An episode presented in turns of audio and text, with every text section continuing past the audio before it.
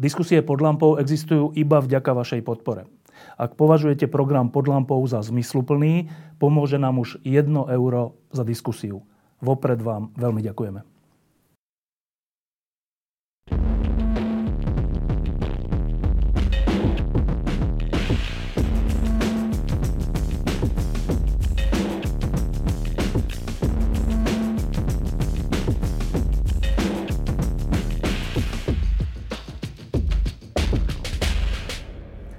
Posledné dní sme na Slovensku znova pohltení sami sebou a rôznymi nahrávkami a protinahrávkami.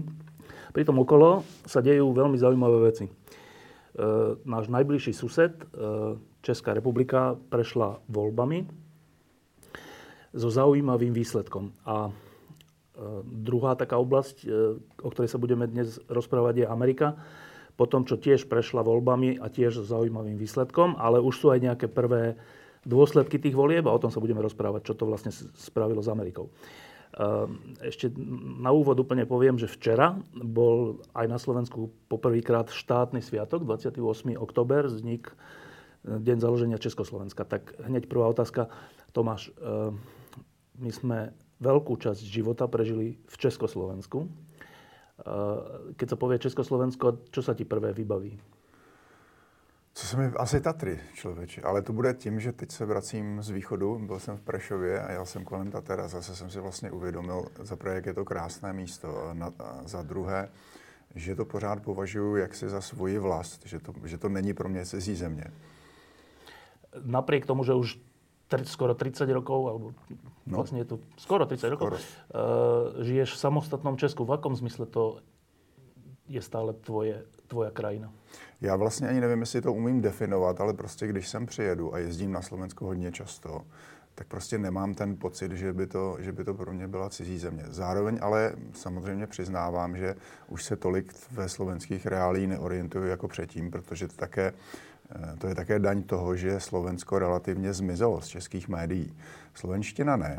Eh, slovenština u nás eh, je pořád poměrně zastoupeným jazykem v těch médiích, ať už v psaných nebo nebo hlavně mluvených. Dokonce měli jsme slovenského premiéra, nebo ještě pořád technicky máme slovenského premiéra. Ale um, o Slovensku se, o nás mo, se u nás moc neinformuje. Ty jsi začal to svoje dnešní povídání tím, že jste, že, že jste jako zahledění do sebe. Jo? Tak to platí přesně o Česku taky. Čo ináč považujem za jeden z, z, z hlavn- najhorších dôsledkov rozdelenia Československa, že sa všetci zaoberáme sami sebou. Dobre, no, v Česku e, pred pár dňami e, prebehli dôležité voľby a boli natoľko dramatické, že ja som do poslednej chvíle, tak ako to býva, keď sú domáce voľby, že, že pozeráš tie, tie čísla, jak rastú a klesajú, keď sa spočítavajú hlasy vo, vo, vo veľkých mestách, tak väčšinou je to v prospech tých lepších strán a teraz držíš palce, aby to prekonalo tam tú druhú stranu. Tak presne toto som teraz zažil s českými voľbami, že do poslednej chvíle som o tie desatinky a stotinky sledoval, ako tá koalícia spolu postupne dobieha a nakoniec predbieha Babiša. A keď sa to podarilo, tak som si tak vydýchol. Aj ty si si vydýchol? Vydýchol jsem si hodně. My jsme ty volby sledovali v pražské kavárně, eh, Mlínské kavárně, což je vlastně takový hlavní stan pražské kavárny. V uvozovkách pražské kavárny. Na kampě? Na kampě. Vlastně by se to dalo přirovnat klubu pod lampou tady v Bratislavě. Je to vlastně velmi podobná, podobná, podobný establishment. No a tam jsme si nejenom vydýchli, ale tam jsme si vlastně hned otevřeli šampaňské. Myslím, že eh, Jeňo Korda o tom něco natáčel eh, pro, pro váš video, video podcast. Um, ano, ten výdech, to, ta úleva byla hla, hlavním, hlavní emocí, protože to nebylo jasné do poslední chvíle. Je sice pravda, že ty volby dopadly z mého pohledu vůbec nejlépe, jak dopadnout mohly. Ale ten výsledek byl opravdu o několik desetin procent, protože kdyby se sociální demokracie dostala do parlamentu, přešla přes těch 5%, eh, a to bylo opravdu jen o několik, o, o několik eh, desítek eh, setin, o, o desítek O desetiny procenta? O, deset, o desetiny procenta, tak.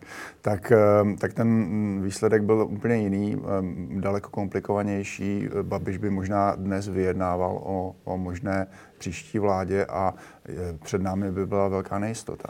No a teraz hneď, keď si povedal, že nielen, že si si vydýchol, ale že si si na to dokonca aj pripili, že, že teda veľkú radosť si z toho mal, tak to sa tak v takých tých korektnejších kruhoch úplne vylúčuje s tým, že objektívny pozorovateľ mienky a novinár, ktorý o tom niečo napíše a tak. Um, prečo až taká radosť?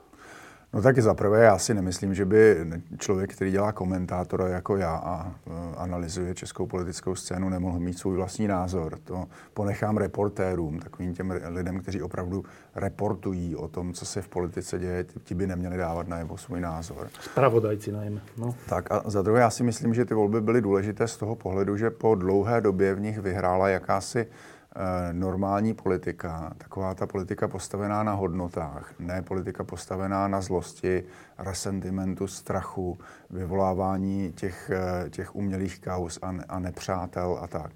A to je vlastně velmi dobře. Eh, já už jsem nevěřil v to, že Češi se dokážou spojit proti těm silám, které stojí na druhé straně a zastupují jakýsi populistický trend v Evropě a vůbec vlastně v celém světě v politice. Ehm, to vydechnutí bylo také proto, že v posledních několik let, mnoho let, jsme vždycky po volbách byli zklamáni. Ehm, taková ta nejtěžší rána přišla s Brexitem v roce 2016, potom vítězství prezidenta Trumpa zase v tom roce 2016, vítězství Babiše o rok později. Ehm, to byly takové rány té, té občanské společnosti, takové té občanské středové až středopravicové politice, vítězství těch populistů ale hlavně vítězství protisystémových stran. Ano, je protisystémová strana. U něj vlastně nevíš, co to je co to je za stranu, jestli zastává levý střed, pravý střed, extrém. Je, je, to, je to strana, která nějakým způsobem reprezentuje ty nespokojené, ten, ten resentiment. Takže dá se říci, že je to vlastně zase po delší době návrat k jakési tradiční politice, která samozřejmě eh, si občas nasazuje ty boxerské rukavice a není v ní úplně všechno hladké, ale je to čitelná politika eh, postavená na zájmech, které jsou čitelné a také aspoň do jisté míry na hodnotách silách a to je důležité. Um, aj niektorí pozorovatelia Česk- Česka, uh, zvnútra Česka, uh, keď popisujú, že čo sa vlastne v Česku deje a stalo, tak zaregistroval som až také, až také silné slova, že, že prehralo akože zlo No, to souvisí s takovým tím emocionálním nasazením eh, různých lidí, kteří se dnes eh, nějakým způsobem vyjadřují k politice. Souvisí to s tím, že dnes sociální sítě jsou velkým fenoménem, fenoménem který hodně utváří ten politický jazyk. Všimni si, jak se ta oficiální volební rétorika nebo i vlastně politická rétorika hodně přizpůsobuje jazyku sociálních sítí. Eh, no a jazyk sociálních sítí je jazykem emocí. Takže si myslím, že to je přesně to, o čem mluvíš. Pokud eh, ten komentátor nazývá tu druhou stranu jako zlo, tak to je přesně, to se narodilo v tom, v tom ekosystému sociálních sítí. Ale dá se tomu nějako, nějako rozumět, že prečo volby, však volby jsou že mezi nějakými možnosťami, eh, prečo je to tak, že ináč aj u nás je to tak na Slovensku, že eh, až to vyvolává dojem, že u nás strojcovia uneseného štátu, teda nejaké zlo, prehrajú s tými, ktorí sú proti tomu. A u vás Babiš so Zemanom nejaké zlo prehrá s tými lepšími. E, prečo, prečo, prečo okrem sociálnych sietí, sieti, prečo e, to naozaj tá politika česká sklzla do toho, že, sa, že treba tieto elementárne zápasy bojovať? Určitě ano a viděli jsme to nejenom v té české politice, konec konců viděli jsme to v politice americké, trochu v menším míře v politice německé. Teď nás čekají francouzské prezidentské volby, ta retorika bude velmi podobná. Jde v zásadě o to, že po dlouhé době tady nejde jenom o politické programy, ale jde o systém jako takový, jde o zachování liberální demokracie. Lidé jako Babiš a ještě více Trump a možná ještě více Marine Le Pen jsou lidé, kteří jsou opravdu nebezpeční pro, pro liberální demokracii. No a pokud dochází k, na té druhé straně politického spektra k jakému si houfování a spolupráci mezi lidmi, jako je Babiš, Orbán, ale Orbán je dnes velmi populární na pravici ve Spojených státech, tak to jsou lidé, kteří tady vytvářejí nejenom nový politický program, ale eh, to jsou lidé, který, kteří vytvářejí nový pohled na to, jak vůbec má vypadat celý ten systém. Oni jsou programově proti liberální demokracii a to si myslím, že, že je vlastně jakési existenční ohrožení toho, co jsme se tady pokoušeli od roku 1989 vybudovat. Babiš je příkladem politika, který to nedělá úplně okatě. On to neříká nahlas.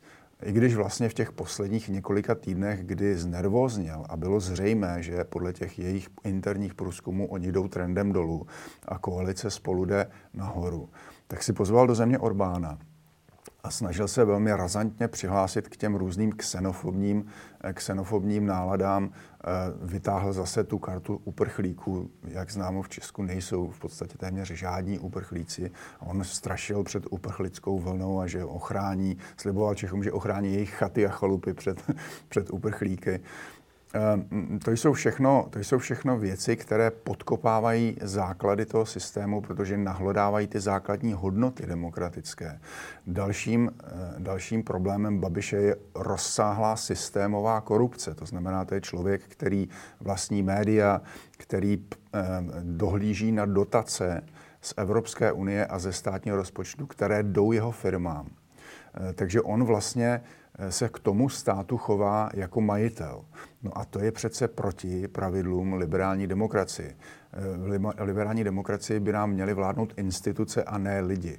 A Babiš je člověk, který vlastně nastoluje ten, ten, ten eh, nový pořádek, který k nám přichází z východu. Nevládnou, nevládnou instituce, nevládnou demokratické eh, instituce a, a, a ty, ty ta různá tělesa v té demokracii, které se mají, která se mají vyvažovat. Ale, ale vládnou lidé, kteří mají peníze a moc. No a já si pamätám v tom 89 že eh, od vlády jednej strany sme prešli k parlamentnej demokracii. Parlamentná demokracia je to, že, že nevládnu jednotlivci alebo jedna strana, ale je tu nejaká politická súťaž a z nej vzíde parlament, ktorý rozhoduje, ktorý je aj kontrolou vlády a tak. A potom som počúval Babiša ešte pred pár rokmi a on keď hovorí o parlamente, on hovorí s úplným dešpektom o parlamente, že žvanírna. parlament to je, že to zdržovacia vec, že to, to zdržuje žvanírna. dobré veci a že on by v živote tam nechcel byť.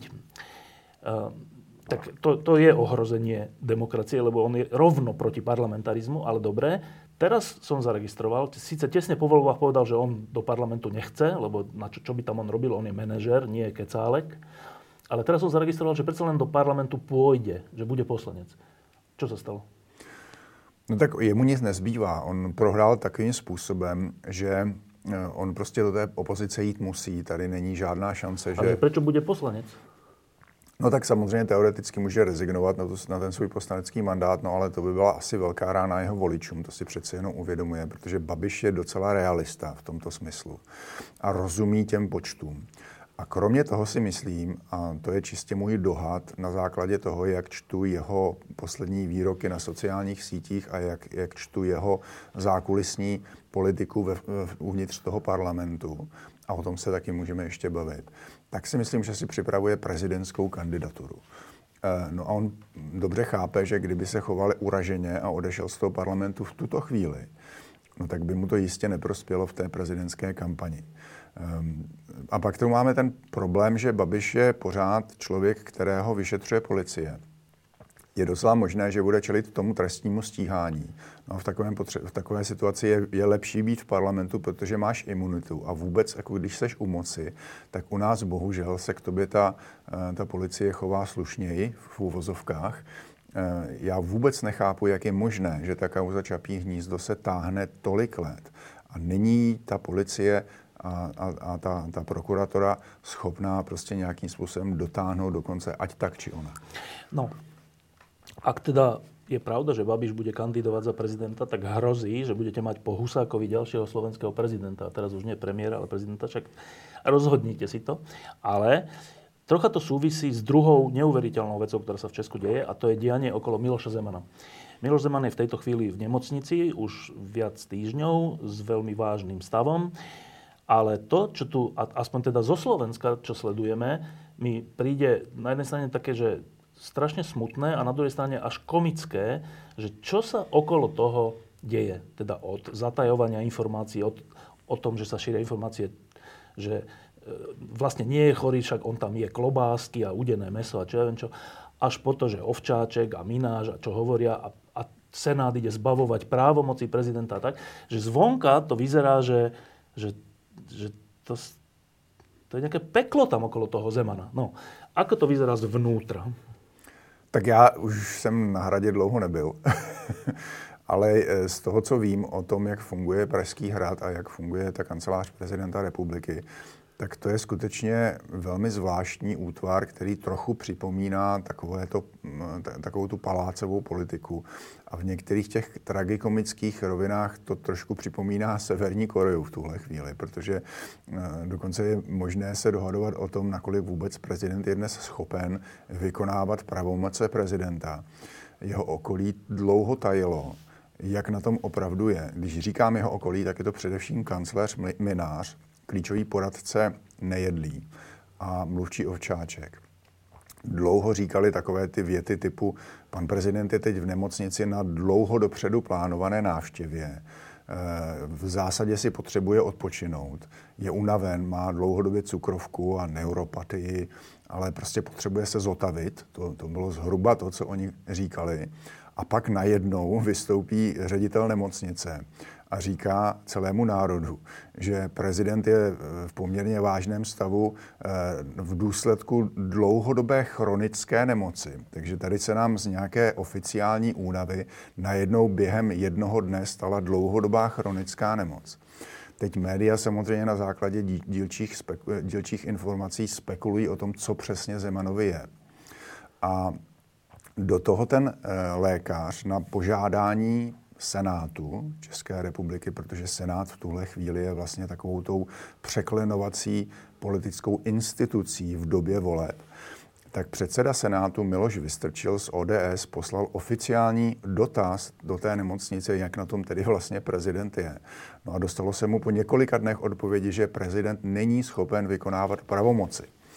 Pokud to bude nadále eh, takto, to znamená, pokud několik následujících dní se ten, se ten stav nebude zlepšovat, tak podle České ústavy eh, Senát a mm, sněmovna reprezentantů zbaví prezidenta Zemana jeho pravomocí. Ty pravomoce budou vykonávat především pravděpodobná nová předsedkyně eh, sněmovny Markéta Pekarová Adamová z TOP 09, pravděpodobný nový premiér eh, Petr Fiala z ODS a předseda Senátu Miloš Vystrčil z ODS. Oni si vlastně jako rozdělí nerovnoměrně ty prezidentské pravomoci.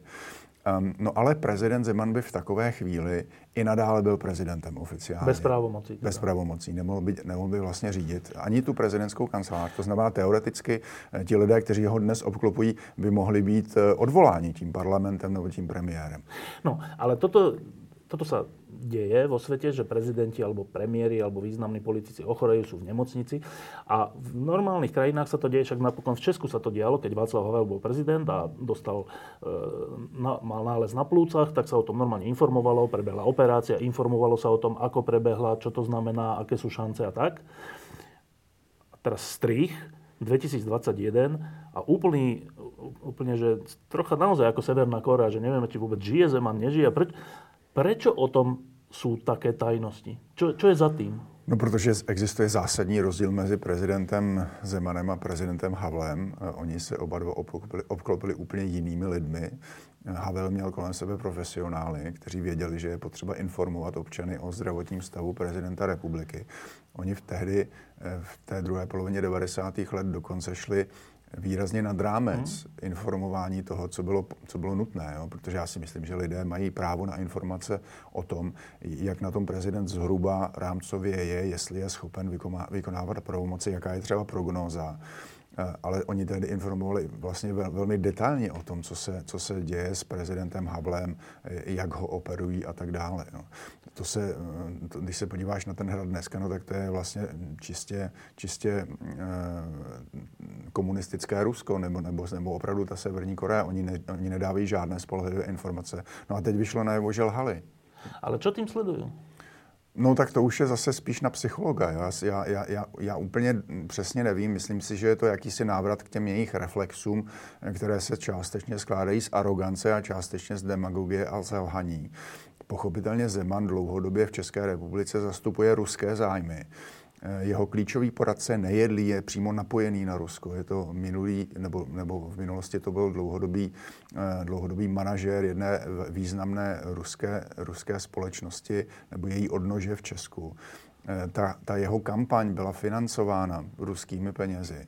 Prezident Zeman dlouhodobě hovoří v těch svých projevech tak, že z toho prezident Putin opravdu musí mít radost.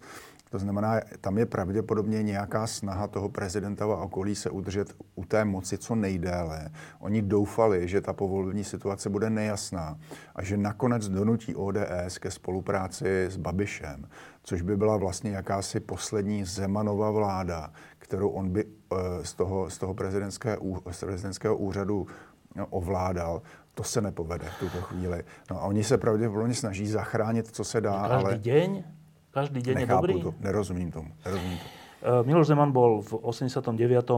súčasťou občanského fóra a pri všetkých svojich akože, aj chybách, ale bol to inteligentný človek.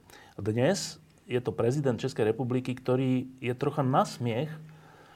Je to dosť nedôstojné odchádzanie. To si až nezaslúžil, nie?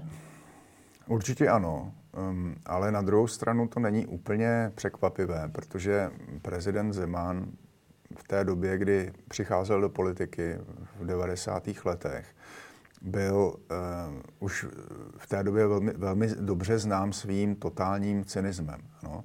On uh, v tom prvním parlamentu, ve federálním parlamentu, se profiloval jako jakýsi liberální intelektuál, až téměř tečerovského střihu. Dokonce mi různí lidé ze zákulisí politiky říkají, že on jim tedy říkal, jak moc obdivuje Margaret Thatcherovou. No ale pak najednou zjistil, že na té pravici je obsazeno, že jeho rival Václav Klaus byl rychlejší a založil ODS jako pravicovou politickou stranu. V té době se eh, samozřejmě baronka Tečerová v České republice eh, eh, byla, byla prostě byla, byla velmi populární a ten, ten politický směr v té době byl velmi populární. No, takže eh, ODS tam obsadila tu pravici Zeman tedy pochopil, že to přes tu pravici nepůjde a dal se k sociální demokracii. Sociální demokracie je naše sice nejstarší politická strana, která byla založena na konci 80. let 19. století. To znamená, když si to uvědomíš, tak to je politická strana, která ještě v té době soupeřila s mladočechy. To je, to je jak z učebnice dějepisu. Eh, ale po roce 1948 eh, jí komunisti násilně sloučili s komunistickou stranou, takže ona de facto přestala existovat jako, jako demokratická strana. A e, několik takových těch nadšenců sociálně demokratických disidentů, lidí jako byl Rudolf Batěk a další, se jí snažili po revoluci obnovit, ale bylo to pochopitelně velmi složité, protože levice byla diskreditována tou komunistickou diktaturou. Takže ta sociální demokracie v těch prvních letech po revoluci přežívala, jak se dá. No a vstoupil do ní Miloš Zeman a protože je to velká a inteligentní osobnost, eh, tak se mu tu stranu podařilo ovládnout. Ale vybudoval jakýsi program v úvozovkách pro lidi, kteří, když to řeknu velmi zjednodušeně, zjednodušeně byli, byli na, té, na té straně těch, kteří prohráli eh, po listopadu. Ano, to znamená lidé, kteří byli nespokojení, kteří byli hnáni resentimentem, eh, i závistí, i strachem z toho, co vlastně přijde. On, jemu se takovou tou driáčnickou rétorikou o spálené zemi, vyrabované zemi, rozkradené zemi um, podařilo združit právě tady tenhle ten, uh, typ lidí. No ale už v roce 1996, v těch prvních volbách, kdy on tu stranu vedl jako předseda, dostali 1,6 milionů uh, hlasů v té době a byla, byla, stali se druhou nejsilnější politickou stranou. Pak dokonce se Zeman stal předsedou vlády v roce 1998 a vládl eh, společně s Klausem na základě té opoziční smlouvy. A tihleti voliči mu zůstali. Ano. A ta strana si vždycky vedla dobře, když v, její, v jejím čele byl buď Zeman, anebo někdo jako Jiří Paroubek. To znamená takový ten alfa typ, který dokáže prásknout pěstí do stolu, který se s tím jen tak nepáře. Um, když v jejím čele byli lidé trochu uvážlivější, intelektuálové, jako Vladimír, Špidla nebo, nebo Bohuslav Sobotka, no tak eh, ta strana byla v úpadku. No. To jsou lidé, kteří prostě nedokáží tento typ voličů nějakým způsobem uh, združit a, a aktivizovat. No a došlo nakonec v podstatě k něčemu velmi logickému, protože po té, co si sociální demokraté zvolili do čela Jana Hamáčka, tak ta strana se stala totálně nečitelnou, šla do koalice s Andrejem Babišem. No a já si dovolím spekulovat o tom, a nemám k tomu v tuhle chvíli ještě žádné studie sociologické, že naprostou většinu toho sociálně demokratického elektorátu, tak jak ho ustavil Zeman v 90. letech, dneska převzal Babiš. No, ale toto hovoríš ako ilustráciu toho, prečo Zeman končí tak, ako končí? Že se ob... že tím ano. nedůstojným způsobem? Já jsem o to vlastně trochu odběhl, tak je to, je to člověk, který nepostavil tu svoji politickou kariéru na nějakých příliš velkých hodnotách, ale na čistém oportunismu a na totální cynice eh, nebo cynismu. Ano. Je to cynik, který který vlastně eh, se dokáže spojit s kýmkoliv, eh, kdy ucítí relativně krátkodobou šanci získat z toho politický kapitál. No a on kalkuloval a kalkuloval tak dlouho, až se prostě dostal do područí lidí, kteří ho sice vynesli do prezidentského úřadu, ale v zásadě jsou to lidé, kteří spojili tu jeho politickou kariéru, nebo aspoň závěr té politické kariéry s tím, že jsou napojeni na Rusko, na ruské zájmy které prezident Zeman víceméně nepokrytě hájí. A e, v těch několika posledních letech e, také čínské zájmy, ale tam se to trochu komplikuje tím, že Číňané nakonec u nás neinvestovali tolik, kolik by si prezident Zeman, ne, Zeman přál, takže ta láska mezi prezidenty Ší a Zemanem je trošku jako v tuto chvíli ochladlá. No a e, Zeman vlastně v, té, v této chvíli je obklopen lidmi, kteří jsou zase bez skrupulí, ale, ale eh, dokonce se ukazuje, že nejsou příliš politicky obratní, protože dřív to byli lidé, kteří také vlastně patřili k takovému tomu ultrapragmatickému politickému stylu, jako například eh, bývalý jeho poradci Miroslav Šlouf, který v 80. letech byl nomenklaturní svazák a komunista. A potom se z něho stal velmi mocný lobista. V zákulisí sociální demokracie podporoval Miloše Zemana. Eh, ale Šlouf, na rozdíl od Mináře, nejedlého, a Ovčáčka byl velmi inteligentní člověk. Eh, měl jakousi politickou vizi, i když já jsem s ní samozřejmě nesouhlasil a dokázal, dokázal číst tu politickou scénu velmi obratně. To tihle ti lidé zjevně nedokážou. Um, teraz sa dostaneme k Amerike, ale ešte predtým viem, že o budúcnosti sa hovorí ťažko, ale predsa len eh, nová česká vláda to bude mať zrejme ťažké. Zvláštne je, že v posledných rokoch je to v tomto priestore tak, že tie, tie lepšie vlády sa dostávajú k moci v úplne ťažkých časoch. A to potom je také metúce pre voliča, že oni potom budú musieť robiť aj nejaké negatívne alebo teda nepopulárne opatrenia a, a zase to nahráva tým návratu tých bývalých. Čo čaká vládu Petra Fialu? No tak uh, myslím si, že bude dost záležet na tom, jestli to bude vláda, která bude mít 108 nebo 104 poslanců. To znamená, jestli v ní budou nebo nebudou Piráti. A pokud to dopadne tak, že v ní nakonec Piráti budou a bude to vláda s tou 108 to znamená vlastně docela pohodlnou většinou, tak to, pak by to mohla být stabilní vláda. Protože ti Piráti, kteří jsou jakousi divokou, nepředvídatelnou kartou v té budoucí vládě, budou přece jenom trochu oslabeni mají jenom čtyři poslance v parlamentu. To je, to je velká rána pro Piráty. Oni měli do posud 22, teď najednou mají jenom čtyři. Um, to znamená, že by to mohla být stabilní vláda, která bude muset udělat celou řadu nepopulárních opatření, jako například opatření rozpočtová. Oni už teď signalizují, že budou chtít snížit deficit, ten plánovaný deficit na příští rok, který Babiš naplánoval na nějakých 300, zhruba 380 miliard korun tak oni ho chtějí snížit na 300 nebo možná dokonce méně. To znamená, těch 80 miliard oni chtějí eh, vlastně škrtat, škrtat v, v těch jednotlivých rezortech. Na druhou stranu, podle mých informací, ta vláda se chce přihlásit k závazku strategickému ve vztahu k obraně a NATO. To znamená, my bychom měli dosáhnout 2% HDP eh, výdajů na obranu do roku 2025. A podle mých informací minimálně ODS na to opravdu bude tlačit, že, že, to, že to budou chtít udělat. Takže já si vůbec nedovedu představit, že by například dnes oni šáhli na ten rozpočet ministerstva obrany, před kterým je například nej, nejdražší zakázka v historii české armády na, na obrněné transportéry za v tuto chvíli 52 miliard korun. Eh, je možné, že oni budou muset tady tuhletu zakázku o něco snížit. Čeká nás pravděpodobně tender na dostavbu jaderné elektrárny v Dukovanech, další, přidání dalších dvou reaktorů. To je zase neuvěřitelně nákladná věc. Na to vláda bude muset poskytnout záruky. A zároveň ten rozpočet je pod neuvěřitelným tlakem, protože eh, ta vlna covidu další nás uh, už se zasáhla v tuto chvíli také, stejně jako vás. A vláda si bude muset poradit rozpočtově, ale navazuje na chaotické manažování toho covidu ze strany té odcházející vlády. Ano. Takže oni budou muset relativně rychle. Oni jsou vlastně v pozici prezidenta Bidena, když přebíral to řízení eh, pandemie po prezidentu Trumpovi. Totální chaos, nezvládnutí toho covidu. Oni to budou muset postavit do nějakých parametrů, budou muset zřetelně komunikovat. To znamená, je před nimi celá řada velmi nezávidění hodných a, a velmi důležitých rozhodnutí, na kterých se, řekněme si to opřímně, v zásadě nedají získat no. politické body, dají se jenom ztrácet.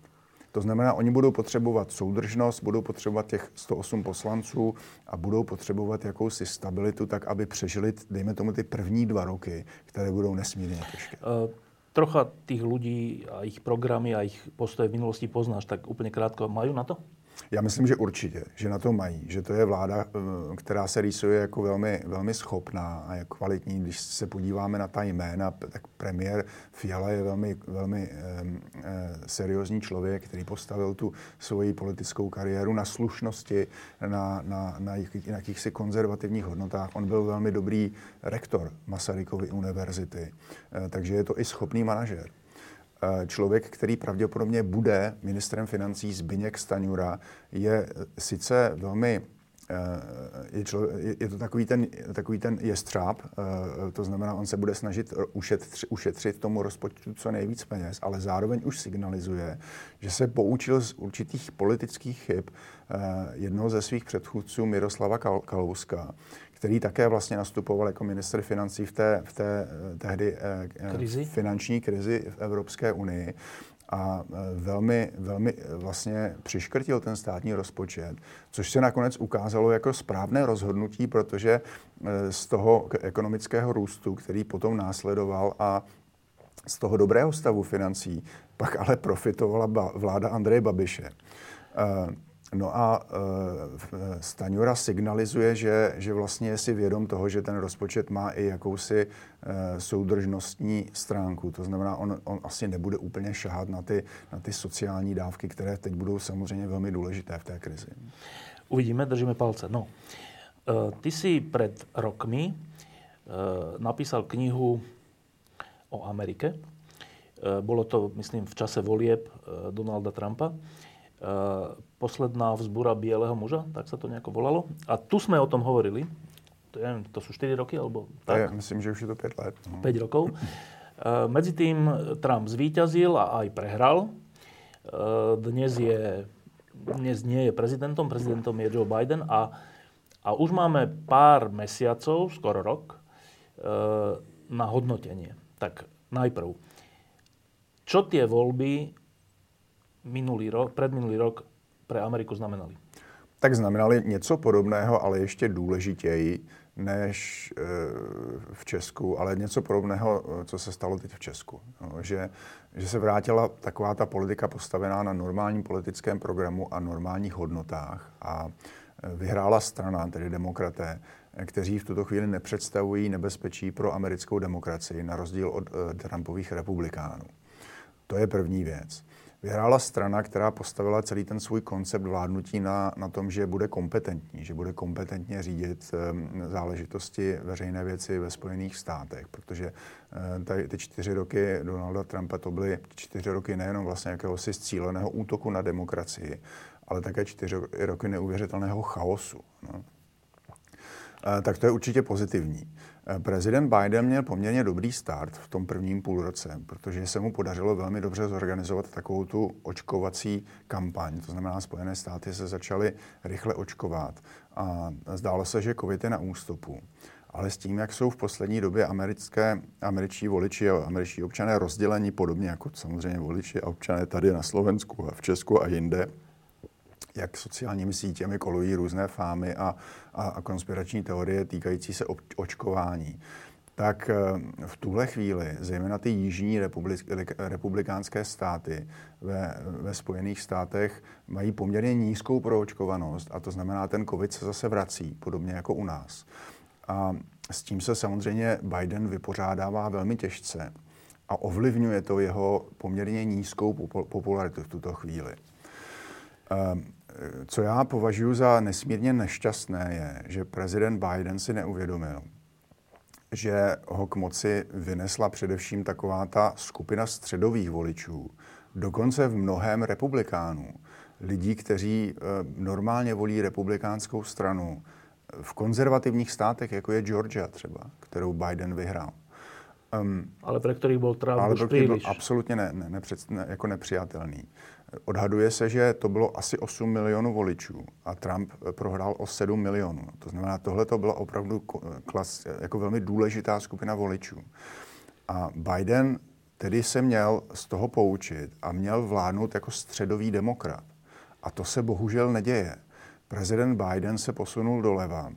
Když se podíváš na to, co navrhuje dnes za rozpočet, tak je to rozpočet ve výši několika bilionů amerických dolarů na různé sociální, ekologické a další programy, především infrastrukturní.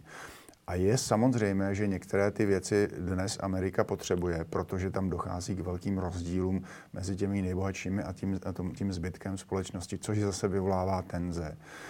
Eh, samozřejmě, že Amerika potřebuje investovat do infrastruktury, která je podinvestovaná dlouhodobě. Ale ty, pořady, eh, ty, ty programy jsou, jsou příliš rozsáhlé, protože je především tlačí taková ta levicová extrémní část v demokratické straně, takové to progresivistické křídlo.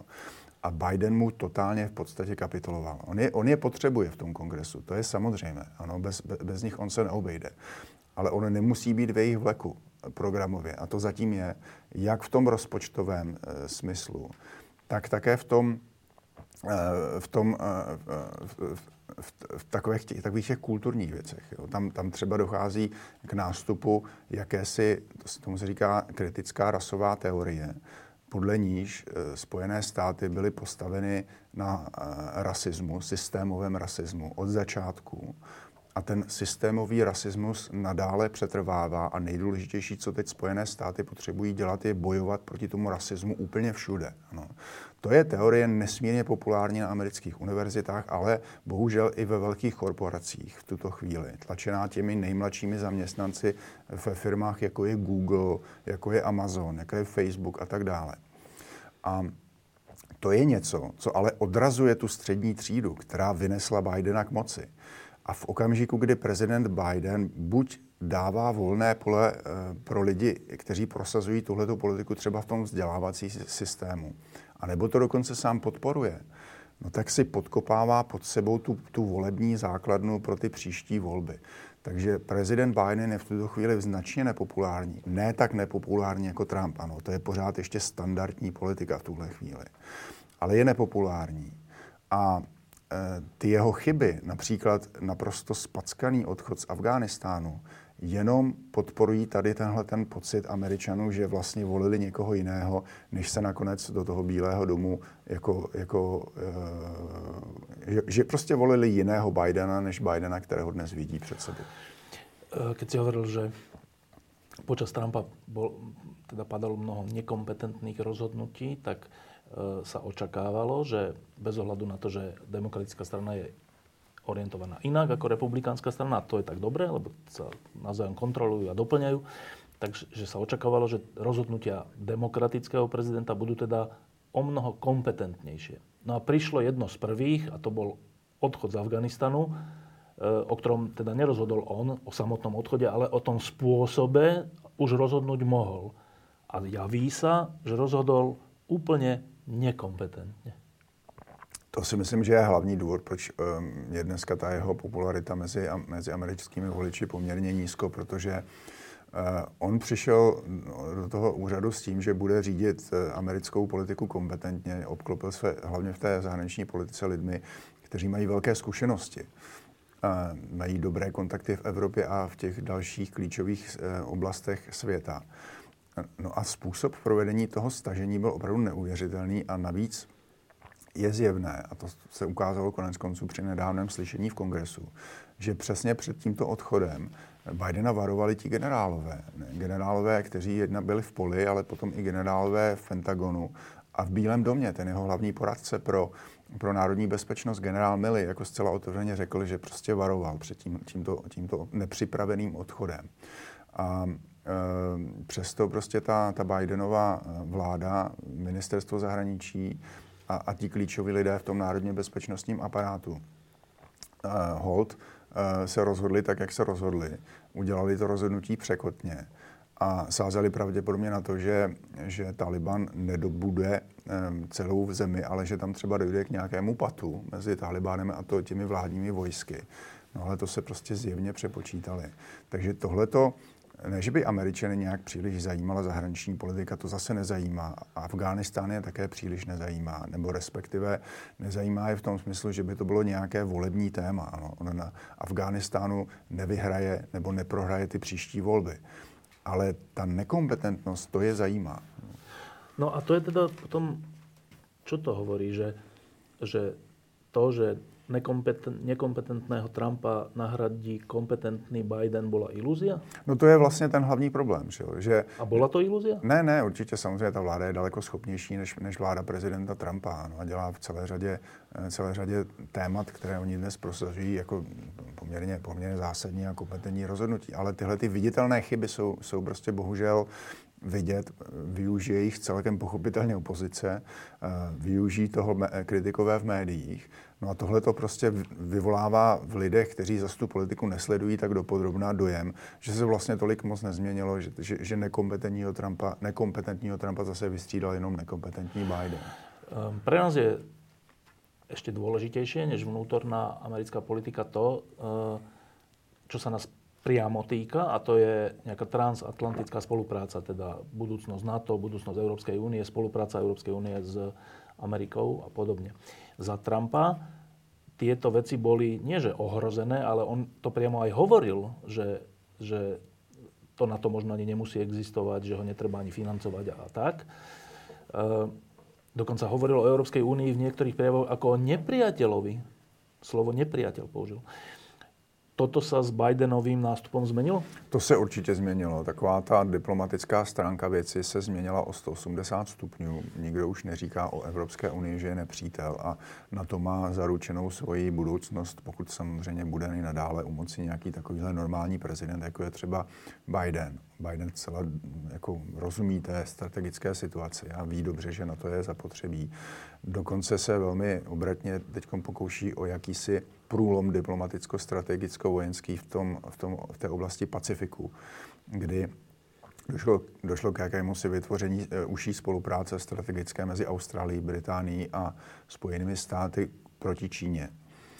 A, uh, ale zase, jo, uh, oni se rozhodli vlastně donutit Austrálii k tomu, aby nekoupila francouzské, ale, ale americké ponorky ale ta Francie o tom byla spravena na poslední chvíli. V zásadě se o tom dozvěděli ti lidé z médií, že, že tedy jako nebudou nakupovat francouzské, ale, ale e, americké ponorky.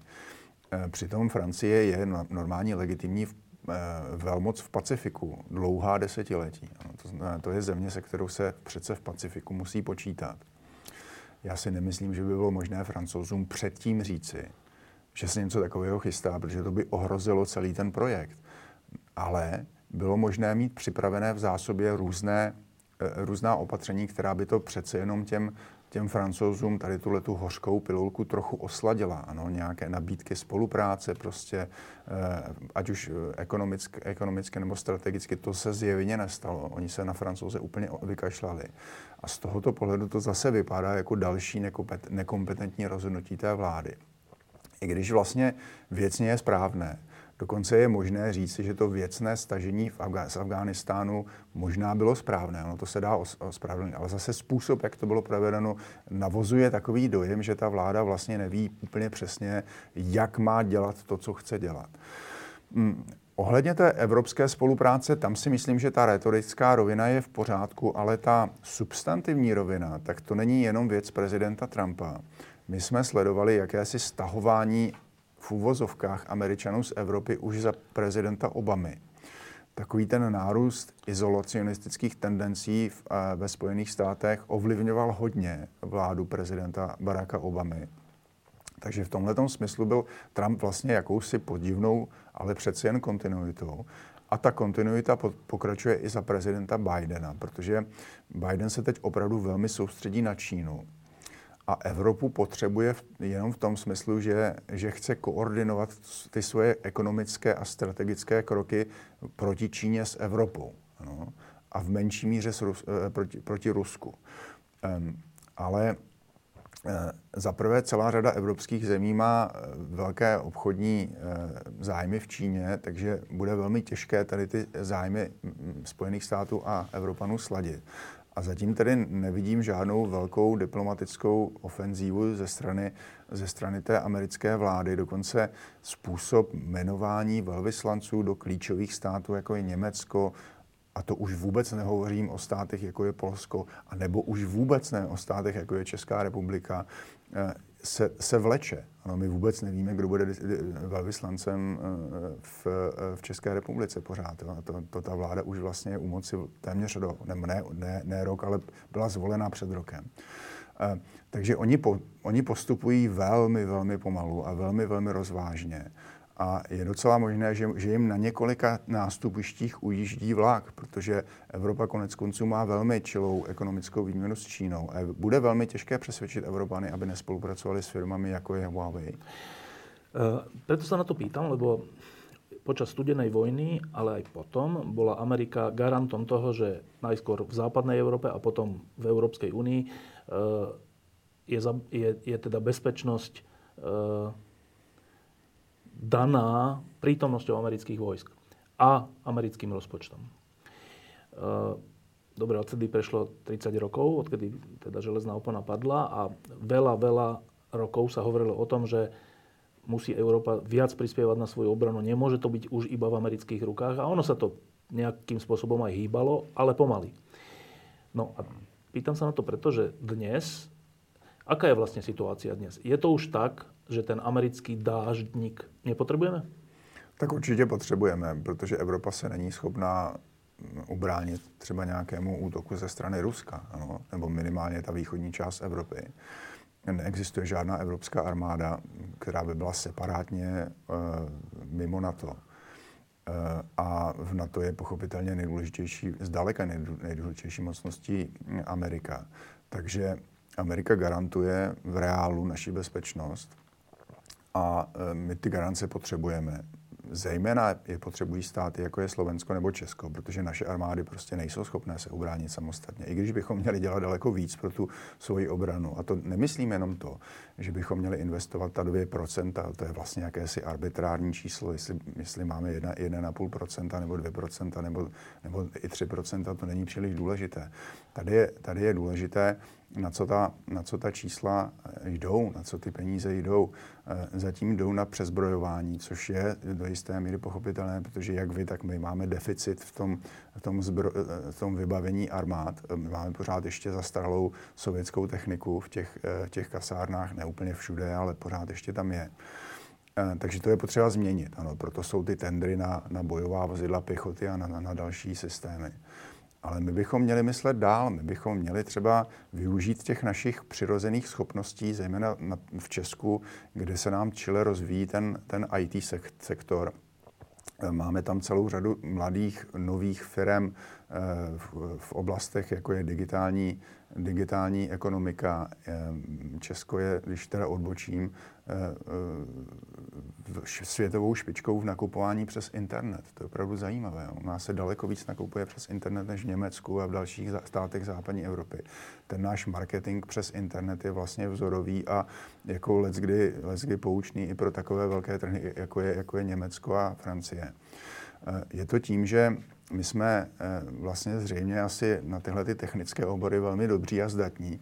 Jsou u nás mladé, nové, nadějné firmy, které se věnují takovým oborům, jako je eh, kyberbezpečnost, jako je eh, umělá inteligence. Některé ty firmy mají kontrakty z NASA v Americe. Ano, nikdo o tom příliš neví, ale prostě ty firmy se prosazují na, na, na, na zahraničních trzích i v té oblasti strategické.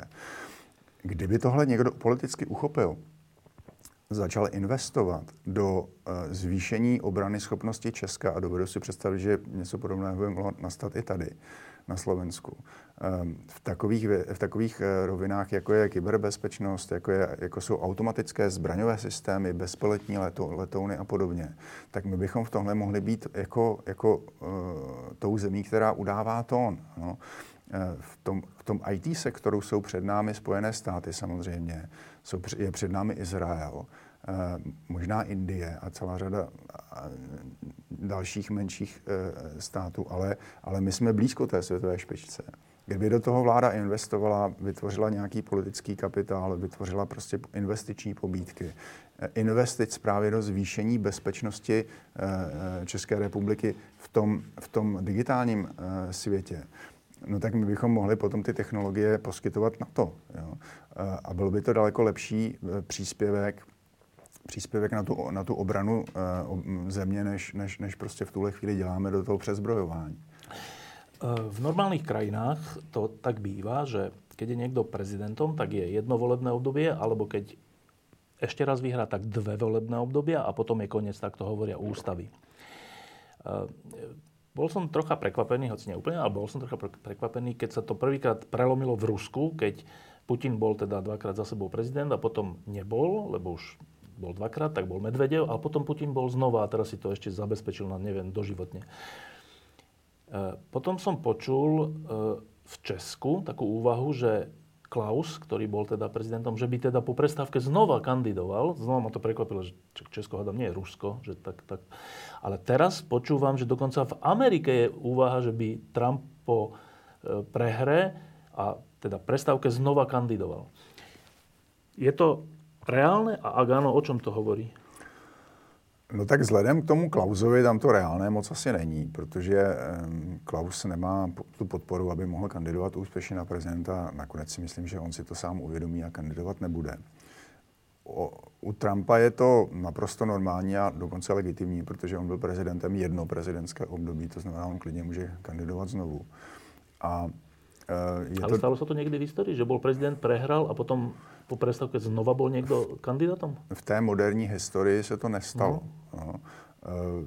Tak jako nejblíž, nejblíž tomu byl ten rok 1960, kdy eh, viceprezident Nixon prohrál ty prezidentské volby s prezidentem, tehdy se senátorem Kennedym. Eh, pak dokonce prohrál souboj o úřad eh, guvernéra v Kalifornii a tak nějak jako nazlobeně řekl, že odchází z politiky. No ale už v roce 1968 byl zvolen prezidentem. Jo. Um, takže Trump, jako, tam, tam nejsou žádné ústavní překážky k tomu, aby kandidoval. A Trump dnes ovládá tu republikánskou stranu. Republikánská strana je totálně v područí Donalda Trumpa. A já bych vůbec nebyl překvapen, kdyby Trump v tom roce 2024 Eh, získal tu, tu republikánskou nominaci. Pokud bude chtít tu nominaci, taky získá, protože on je suverénně nejpopulárnějším republikánem. A když řekne, že bude kandidovat, tak nikdo z těch uh, kandidátů, kteří si dneska pomýšlejí na tu kandidaturu, nebude proti němu kandidovat. A uh, pak pochopitelně bude záležet na té politické konstelaci, jestli bude mít šanci být znovu zvolen. Um, to je totiž zaujímavá věc, proto se na to aj pýtam, lebo uh, po 89., keď sme aj spoločne aj chodili do Ameriky, sledovali Ameriku, tak, tak republikáni, republikánska strana, to bola taká tá skôr umiernená strana, rozvážna strana, ktorá sa nepúšťala do nejakých veľkých experimentov, skôr experimentom bránila. A aj v správaní jej lídrov, že to boli takí uhladení ľudia,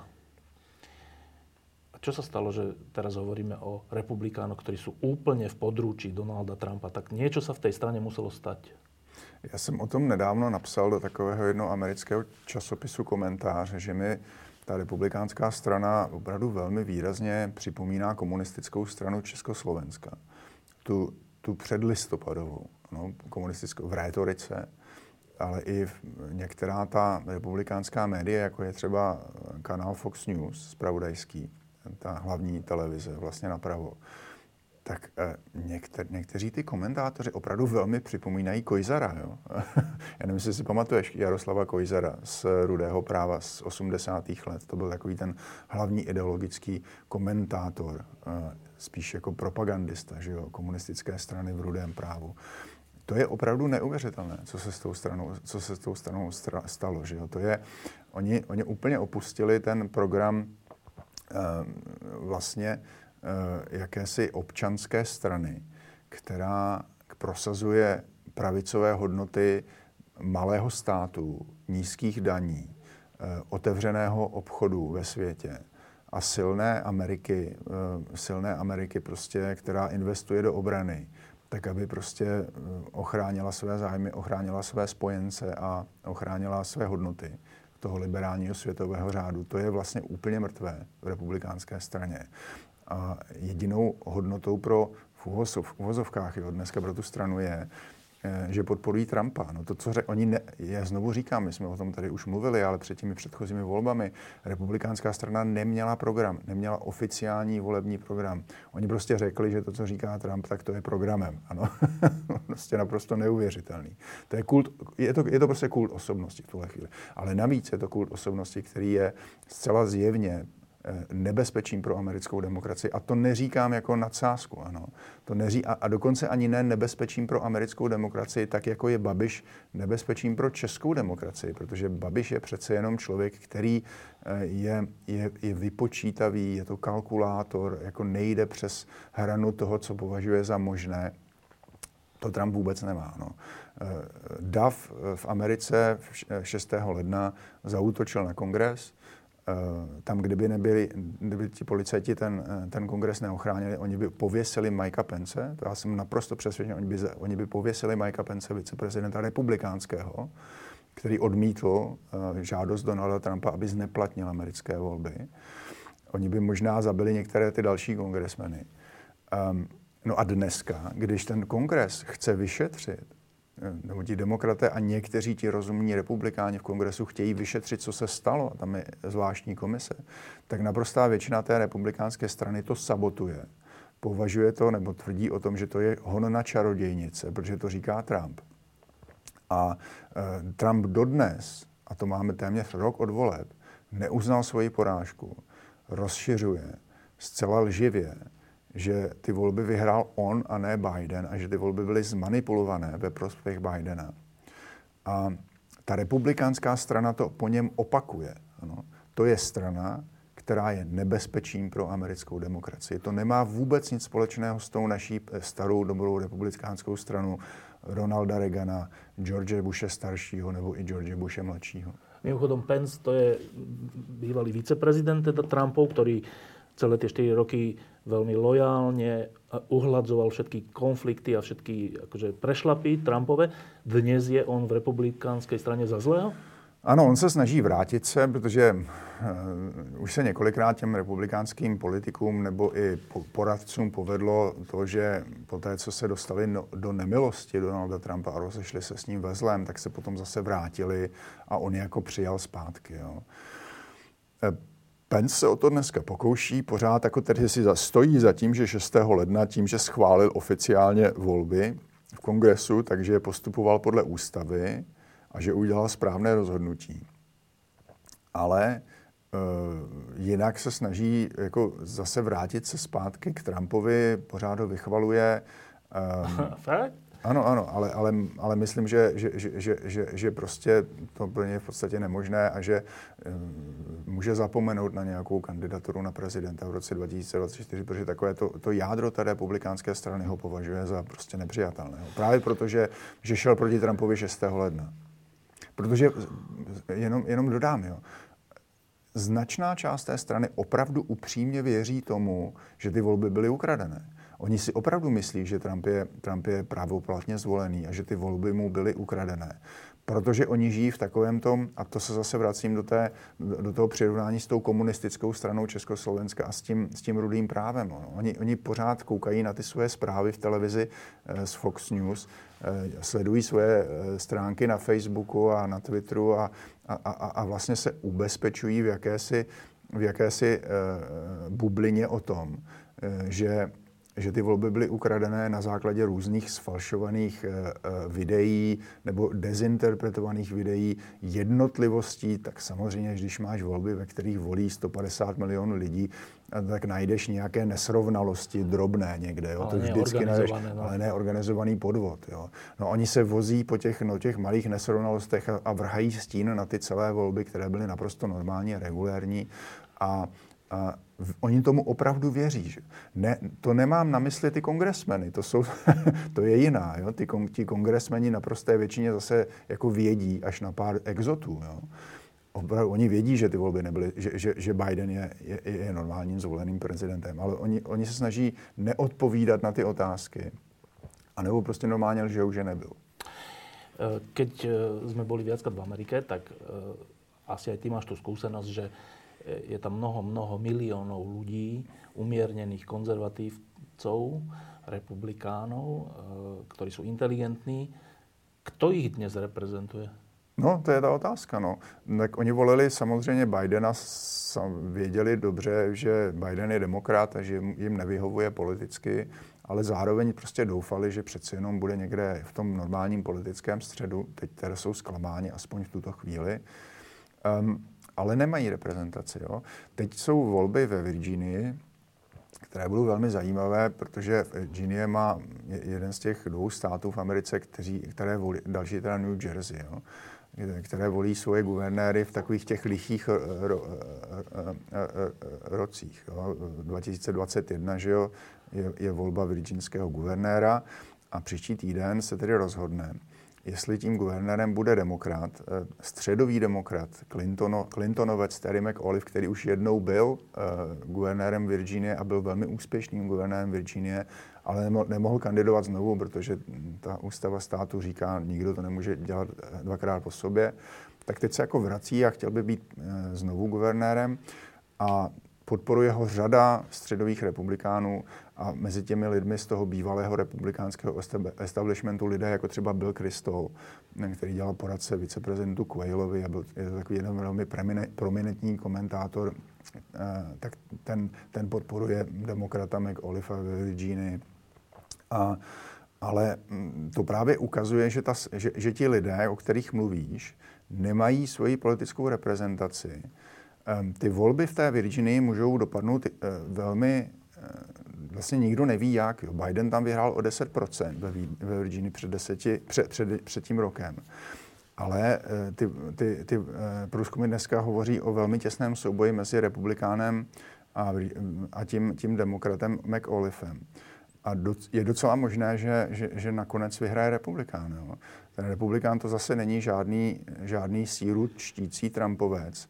Je to prostě normální, normální businessman, který uh, ale hold se musí přizpůsobit té straně, to znamená opakuje celou řadu těch lží, ale opakuje je velmi, velmi obratně, takže neodrazuje třeba některé ty středové voliče. Takže do, je, je docela možné, že vyhraje. Ale ta otázka zní tak, co se teda teď stane? Jo? Ideální by bylo, kdyby ti republikáni středoví vytvořili, nebo ani ne středoví, to můžou být konzervativní lidé, kteří jakoby vytvoří novou stranu. Stranu, která se odtrhne od republikánské strany. Pokusí se do ní třeba nalákat řadu takových těch nespokojených středových demokratů, kterým se nelíbí eh, ten posun demokratů doleva to by možná mohlo výjít. Tahle ta strana by nemusela být uh, většinová, ale zajistila by, že nevyhraje Trump. A to by asi bylo její hlavní. Ale, ale v Amerik, Amerika je, je postavená na dvou politických stranách, ten, ten systém tam prostě funguje desítky, ba, ba stovky let. Je obrovsky těžké vytvořit schopnou, uh, života schopnou středovou stranu, třetí politickou stranu. Takže, takže já, já si nemyslím, že se to povede, no. ale už se o tom diskutuje. Posledná otázka. Tak my e, tu v strednej Európe, ale vôbec v západnom svete žijeme posledné 10 ročie možno v takých trocha obavách o to, či ten západný systém slobody e, sa zachová, alebo či je ohrozený a kým je ohrozený. E, riešili sme Le Penovu vo Francúzsku, riešili sme Brexit, riešili sme Babiša, riešili sme Trumpa. Ale prešlo tých 10 rokov alebo 15 rokov a ukazuje sa, že títo ľudia poprehrávali nakoniec. To znamená, ako keby ten západný systém, ohrozený, ale však vždy všetko dobré je aj ohrozené, ako keby ukázal, že dokáže vzdorovať aj populizmu, aj rozvratu liberálnej demokracie. Nie je čas vlastně si troška aj povedať, že vlastně to funguje? V každém případě je potřeba hodně nahlas mluvit o tom, že se ukazuje, že ten systém je opravdu odolný. Že ta západní civilizace mm, oproti všem těm předpokladům a kritikům, a to teď nemyslím kritiky z posledních let, ale vždycky měla západní demokracie a západní civilizace kritiky zevnitř, kteří říkali, dochází k jakému si zániku západu, Amerika je v úpadku a tak dále a tak dále, tak to se ukazuje, že, že, že, že jsou prostě takový, takový ti síčkové, kteří přehánějí některá ta nebezpečí. Ale na druhou stranu eh, to politické nebezpečí eh, v tom systému pořád je. Je pravda, že Trump prohrál, ale získal pořád jako neuvěřitelné množství hlasů.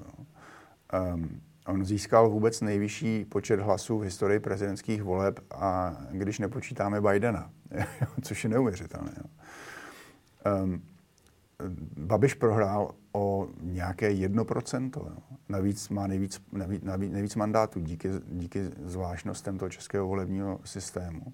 Takže nikam jako neodchází jo, z, té, té politické scény. To znamená, ty, ty země jsou pořád nějak rozděleny půl na půl zhruba a záleží na obratnostech těch politiků, eh, na těch jednotlivých politiků, jestli tedy zvládnou tu, tu koalici postavit tak, aby vyhráli.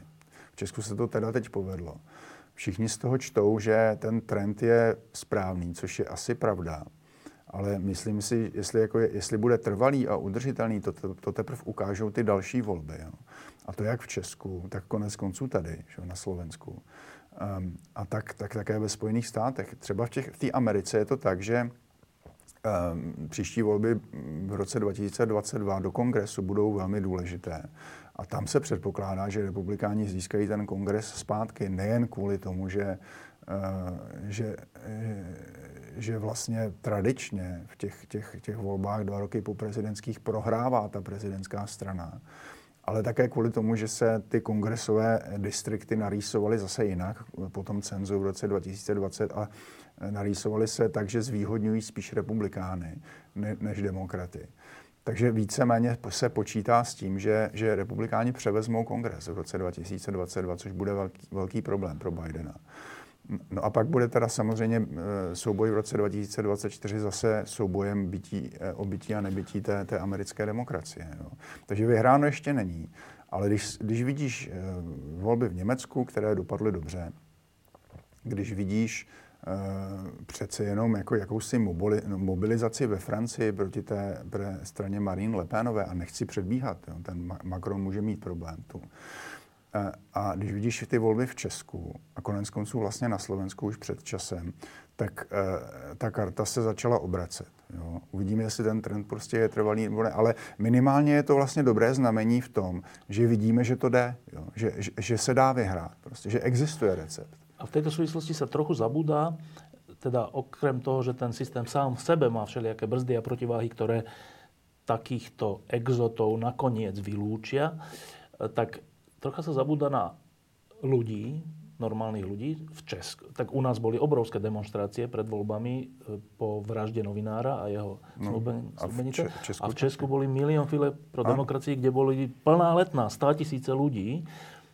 Nakoľko tento element je důležitý při obraně liberální demokracie? Je, je obrovsky důležitý. Myslím si, že to je jeden z těch faktorů, proč se nakonec Eh, ty politické strany a, nezapomínejme, že ta nová česká koalice, která zřejmě bude vládnout v, Česku, eh, bude mít pět stran. Jo. Um, že se nakonec dali dohromady, že vytvořili ty dvě super koalice, které tedy teď dají dohromady tu, tu vládní koalici.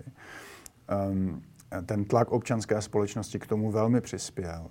Přispěl k mobilizaci lidí, k, informovanosti, protože uvědom si, že v Česku pořád ještě máme velmi kvalitní veřejnoprávní média, která jsou ale, nebo až do posud byla pod velkým tlakem Babiše a Okamury a Zemana. Ano, oni je chtěli zmasírovat podobně, jak se to povedlo na Slovensku nebo nedej bože v Maďarsku a Polsku. To se tedy zatím nepovedlo. Ale e, stejně v Česku, když tedy nepočítám ta pořád ještě dobrá a, a docela, docela vlivná média veřejné služby, jako je Český rozhlas a Česká televize, tak jako Babiš má v ruce velmi silný deník Mladá fronta dnes, dost vlivný deník Lidové noviny, eh, řadu dalších regionálních médií. Rádio? Rádio. To jsou, to jsou média, na, kterou na které se dívá většina lidí, nebo čte většina lidí. Ne, ne ty opoziční deníky, my máme taky deník N, že jo? máme teď nový týdeník Forum, to jsou demokratická média, která ale spíše hovoří k takové té, oni hovoří k přesvědčeným. Jo? Um, velká většina lidí prostě je ovlivňována těmi hlavními médii, která jsou pořád ještě dost v, v područí eh, Babiše a těch, těch populistů. Um, takže, takže to je prostě, to je docela, to je docela faktor, jo, který, který, který prostě tu společnost jako, jako znejistuje. A právě proto je taká iniciativa jako Milion chvílek pro demokracii klíčová? Klíčová, protože přece jenom jako ani ta Babišová média nemohou pominout, když se zaplní celý Václavák a křičí prostě STBáku odejdi. No. Uh, oni o tom prostě musí informovat. Jo. Uh, jinak je zjevné, že Babiš manipuluje, nebo ti jeho lidé v uh, Mladé frontě dnes a lidových novinách manipulují prostě ty informace tak, aby prostě on z toho měl co největší politický zisk. Ale tlak občanské společnosti, takový ten masivní tlak občanské společnosti, to je mimo jiné, kromě té mobilizační stránky, také důležitá informační stránka, že se rozkřikne po celé zemi, že v Praze byla velká demonstrace. Dokonce byly z toho přímé přenosy. Byly z toho přímé přenosy, bylo, streamovalo se to, že jo, na různých nezávislých eh, kanálech. A, a, a ty demonstrace se nekonaly jenom v Praze, ale konaly se v krajských městech a i na menších městech. Takže to byla vlastně taková ta síť, síť demokratická po celé zemi, která velmi přispěla, přispěla k tomu, že Babiš byl poražen. A na to by se nemělo zapomínat, protože bohužel Mikuláš Minář potom založil jakousi politickou stranu, která ale zkrachovala dřív, než se, než se vůbec stačila ustavit. Čím se zase stala terčem posměchu různých kritiků a komentátorů v Praze zejména. A, tak eh, to se stává, že se prostě něco politicky nepovede. Ale Minář má obrovskou zásluhu na tom, že teď mám na mysli Miku, Mik, Mikuláše Mináře s měkkým I. Ten, ten Vratislav je s tvrdým I. Eh, Tomáš Kolváňa, ďakujem, že si prišiel. Eh, a ešte jedna taká otázka mimo trocha, ale v skutočnosti nie úplne. Keďže Zeman, Miloš Zeman zjavne odchádza, žiaľ nie úplne dôstojne, tak aj tu na Slovensku si kladieme otázku, že a co bude po něm? Tak už se něco rysuje? Já myslím, že se rýsují takoví ti hlavní kandidáti, ale k tomu je potřeba dodat jednu věc, která je důležitá. A nejdřív, nejdřív o těch hlavních kandidátech. Tak tam eh, to vypadá, že jedním z důležitých kandidátů bude bývalý generál Petr Pavel, eh, který působil dlouhá léta ve, jako šéf eh, toho vojenského výboru NATO a dělal to tam velmi dobře. Myslím si, že to je prostě člověk, který je kompetentní. Eh, dále se profiluje jako možná prezidentská kandidátka mm, rektorka Brněnské Mendelovy univerzity ekonomka Danuše Nerudová, což je zase ten fenomén eh, chceme ženu, chceme ženu eh, jako hlavu státu a velkým, velkou inspirací je právě zvolení Zuzany Čaputové na Slovensku. Pak je tu pak je tu eh, řada dalších lidí, kteří se zjevně chystají kandidovat, jako je například odborový předák Josef Středula, který bude zase jako nalevo. No a nesmíme zapomínat na toho hlavního. A to je mm, odcházející premiér Andrej Babiš, který samozřejmě všude říkal do světa, že ho ta prezidentská pozice vůbec nezajímá a že on je manažer a že on nechce klást věnce a podobně. Ale to už jsme někdy slyšeli v Česku. Že? Slyšeli jsme to od uh, tehdejšího bývalého premiéra Václava Klause, který to říkal taky. a pak byl dvakrát, uh, dvakrát po sobě prezidentem České republiky. Babiš zjevně podle mého názoru kandidovat bude. Ty průzkumy jsou zatím nejasné. Ano, to je, ale generál Pavel je poměrně vysoko, ale má, má je, teď, jsem, teď jsem viděl podle nějakého průzkumu, asi 13% lidí si myslí, že by měl být generál Pavel prezidentem O něco menší procento měl Andrej Babiš. Eh, ale těch 13% je málo. Jo, to je pořád ještě, je pravda, že ta kampaň se nerozběhla v tuhle chvíli ještě naplno. Což mi signalizuje, že je docela možné, že se ještě objeví nějaký kandidát, který, o kterém nevíme vůbec a který do té, do té prezidentské volby minimálně promluví. Ale ono to může být strašně rychlo. No to je právě ta věc. Jo. E, když ty volby budou naplánované tak, jak, nebo když budou tak, jak byly naplánované, to znamená za rok a půl, to tak, tak nevyzerá. No, tak e, těch kandidátů bude hodně. Vypadá to, že budou asi, asi, asi dřív. Jo. Když budou za několik málo měsíců, tak samozřejmě favorizováni budou lidé, kteří už mají politickou identitu, jako je Pavel, jako je Babiš, jako je například Středula nebo případně Danuše Nerudová. To, z toho by vyplývalo, a tým sa s tebou lúčim, že po strašnej námahe a na, nakoniec víťazstve v parlamentných voľbách čaká Česko ďalší zápas proti Babišovi a to, a to v zásade okamžite. V zásadě okamžitě. A tam, ať Babiš má problém, že jo, protože on je eh, člověk, který rozděluje a má hodně takové to závaží, eh, to negativní závaží, tedy ta, ta negativa on má vysoká, což je špatné v těch prezidentských volbách. Tak on má zase na druhou stranu k dispozici opravdu hodně peněz. Eh, bude mít prvotřídní marketingový tým, bude, bude mít ten drive obět ty, tu celou Českou republiku, um, takže já bych ho rozhodně nepodceňoval. Zas takýto zápas. Další, další zápas o, o, o bytí a nebytí no, české demokracie. Pár měsíců po volbách, to je vlastně ano. hrozné, ne? No to tež se nám stalo v roce 2017. Čo? My jsme měli na podzim volby parlamentní a potom hned v lednu volby prezidentské. V roce 2018, kdy to vypadalo, že by profesor Drahoš mohl mít šanci proti prezidentu Zemanovi, ale nakonec mu to nevyšlo. Držíme palce. Děkuji. Diskusie pod lampou existujú iba vďaka vašej podpore. Ak považujete program pod lampou za zmysluplný, pomôže nám už 1 euro za diskusiu. Vopred vám veľmi